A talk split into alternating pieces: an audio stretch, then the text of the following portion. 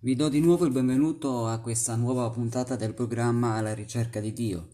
In questa puntata prenderemo la terza e ultima parte del capitolo 24 di Genesi e inizieremo la prima parte del capitolo 25 sempre di Genesi. La storia del servo di Abramo e di Rebecca però non finiscono qui. In, iniziò infatti il loro viaggio di ritorno alla terra promessa. Leggiamo quindi l'ultima parte del capitolo, i versetti da 62 a 67. Intanto Isacco era rientrato dalla strada per Berlairo. Abitava infatti nel paese del Negev. Quella sera, al tramonto, era uscito a passeggiare nei campi per meditare.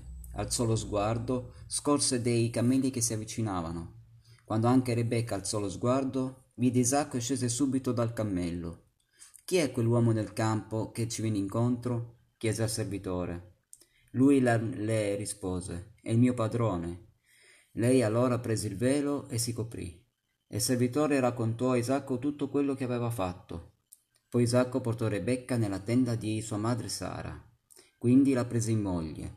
Isacco si innamorò di lei e trovò conforto dopo la perdita di sua madre. Il viaggio di ritorno, così come quello di andata, fu molto lungo e anche se non ci viene detto nulla in merito, non è difficile ipotizzare che durante tutto il tragitto Rebecca si fece raccontare tutto quello che direttamente o indirettamente riguardava il suo futuro sposo. La carovana si diresse a Berlaeroi. Forse vi ricorderete che in quel luogo Agar, madre di Ismaele, fu visitata dall'angelo di Geova.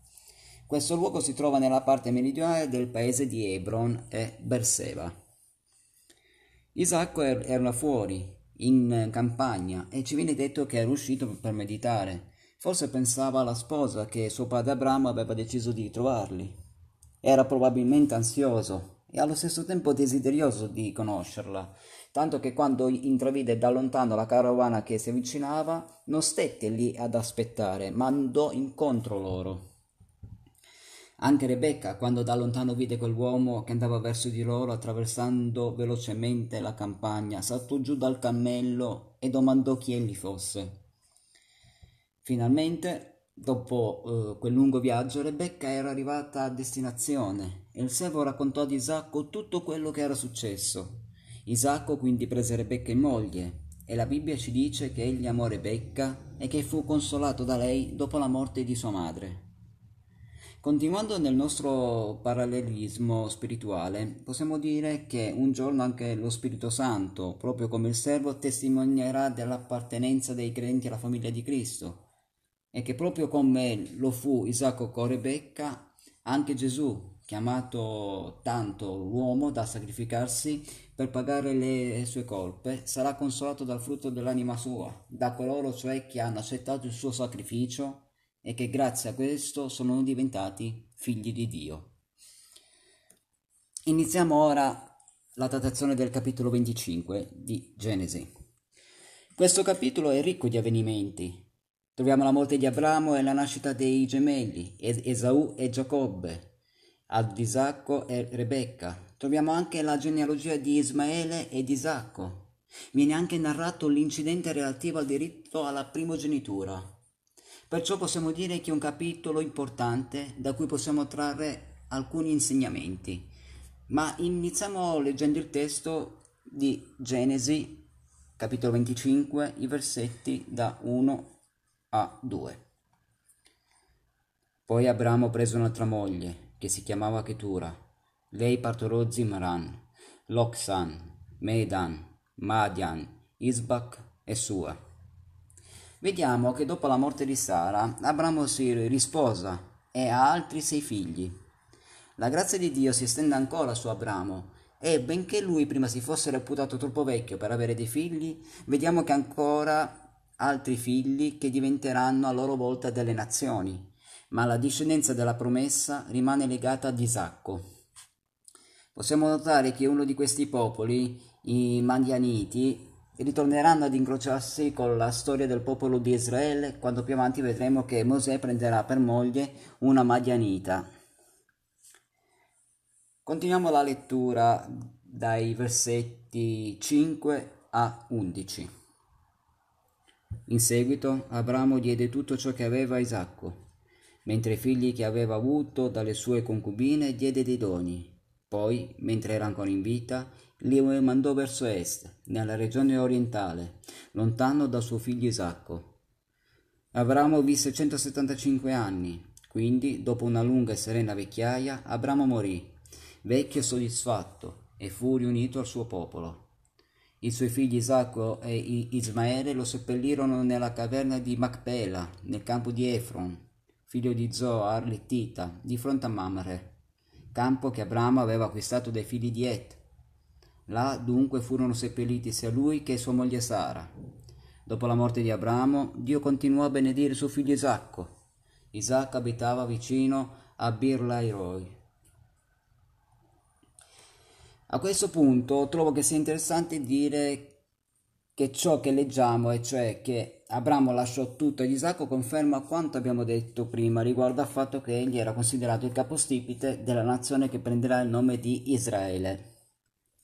Benché in precedenza abbiamo visto come tra Ismaele e Isacco si fosse creata una frattura, li vediamo uniti per la sepoltura del loro padre. Dop- dopodiché Isacco ritorna a vivere nel paese dove aveva prima incontrato Rebecca.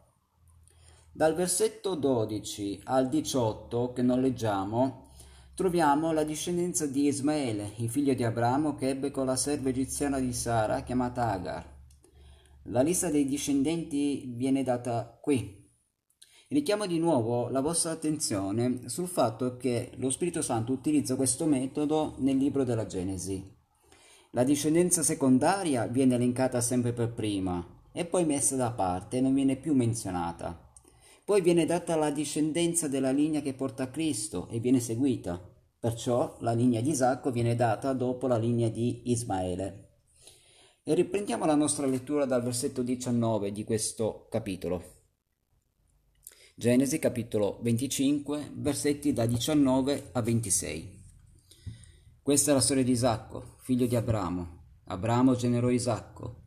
Isacco aveva 40 anni quando sposò Rebecca, figlia di Betuel, l'amareo di Padan Aram, e sorella di Labano l'arameo. Isacco supplicò Geova a favore di sua moglie, perché era sterile. Geova ascoltò le sue suppliche, e Rebecca rimase incinta. Ma i figli che portavano in grembo lottarono tra, tra loro, tanto che lei esclamò, Se è così, perché dovrei continuare a vivere?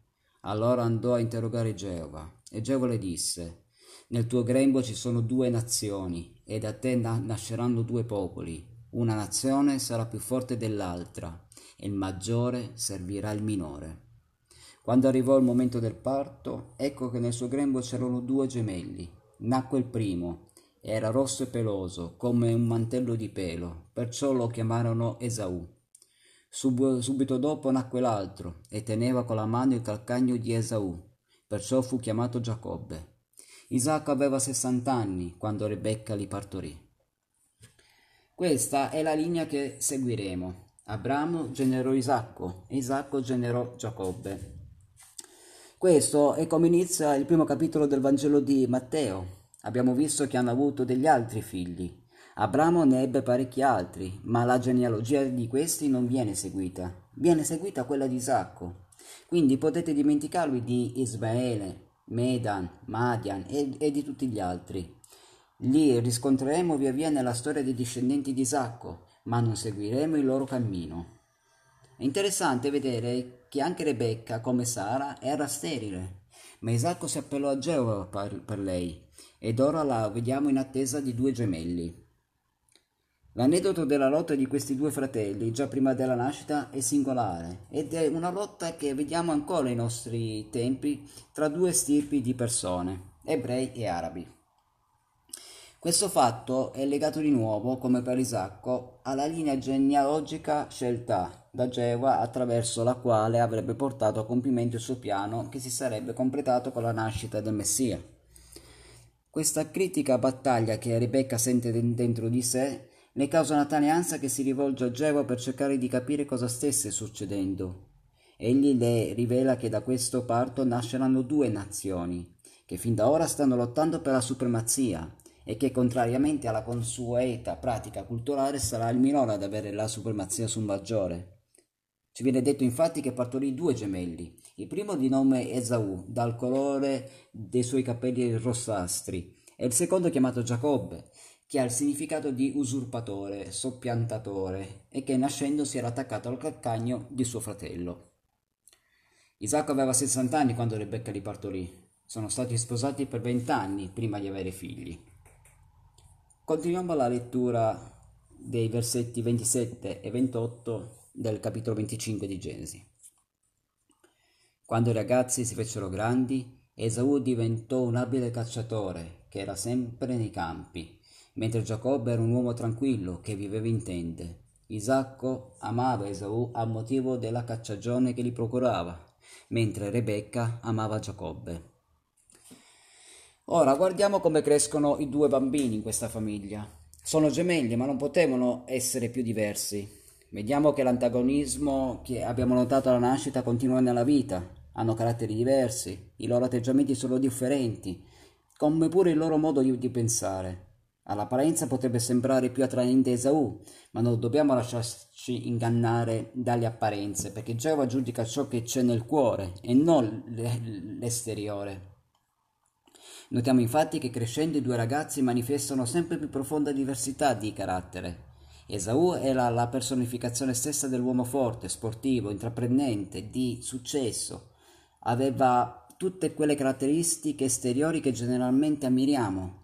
Ma come avremo modo di vedere, il suo carattere interiore non era al pari di quello esteriore. Era un uomo con grandi passioni, ma senza forza interiore né autocontrollo. Giacobbe ci viene presentato invece come un ragazzo tranquillo, riflessivo, attaccato a sua madre, poco intraprendente. Il versetto 28 ci fa vedere una, una prospettiva della famiglia che purtroppo può essere comune. Vediamo che il padre faceva preferenze per Esau e la madre invece preferiva Giacobbe. Quando queste cose avvengono si esasperano le differenze, si creano delle divisioni.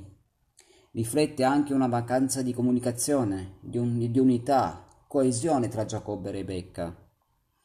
Come abbiamo detto prima, Esau appare molto più attraente di Giacobbe, pare essere un ragazzo più energico. Giacobbe invece sembra voler fare il furbo. Lo vediamo usare la sua intelligenza con l'astuzia e fare anche cose che moralmente non erano buone e Geova lo confronterà per questo suo atteggiamento.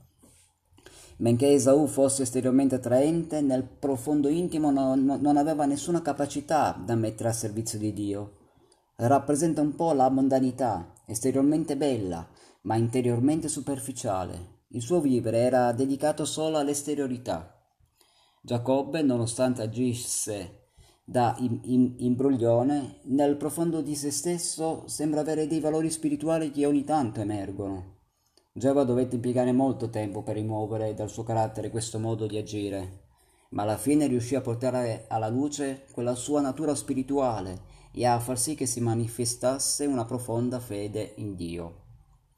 Prima di continuare con il nostro studio di Giacobbe, e la sua storia continua circa fino a tutto il libro di Genesi, vedremo che per tutto il tempo fu un uomo di Dio, benché lo dimostri solo nella sua tarda età Ora ci viene raccontato di un fatto che accadde in questa famiglia. Potete ben immaginare come la preferenza mostra, eh, mostrata sia dal padre che dalla madre possa causare delle difficoltà e dei conflitti. Non potrebbe chiamarsi una famiglia unita.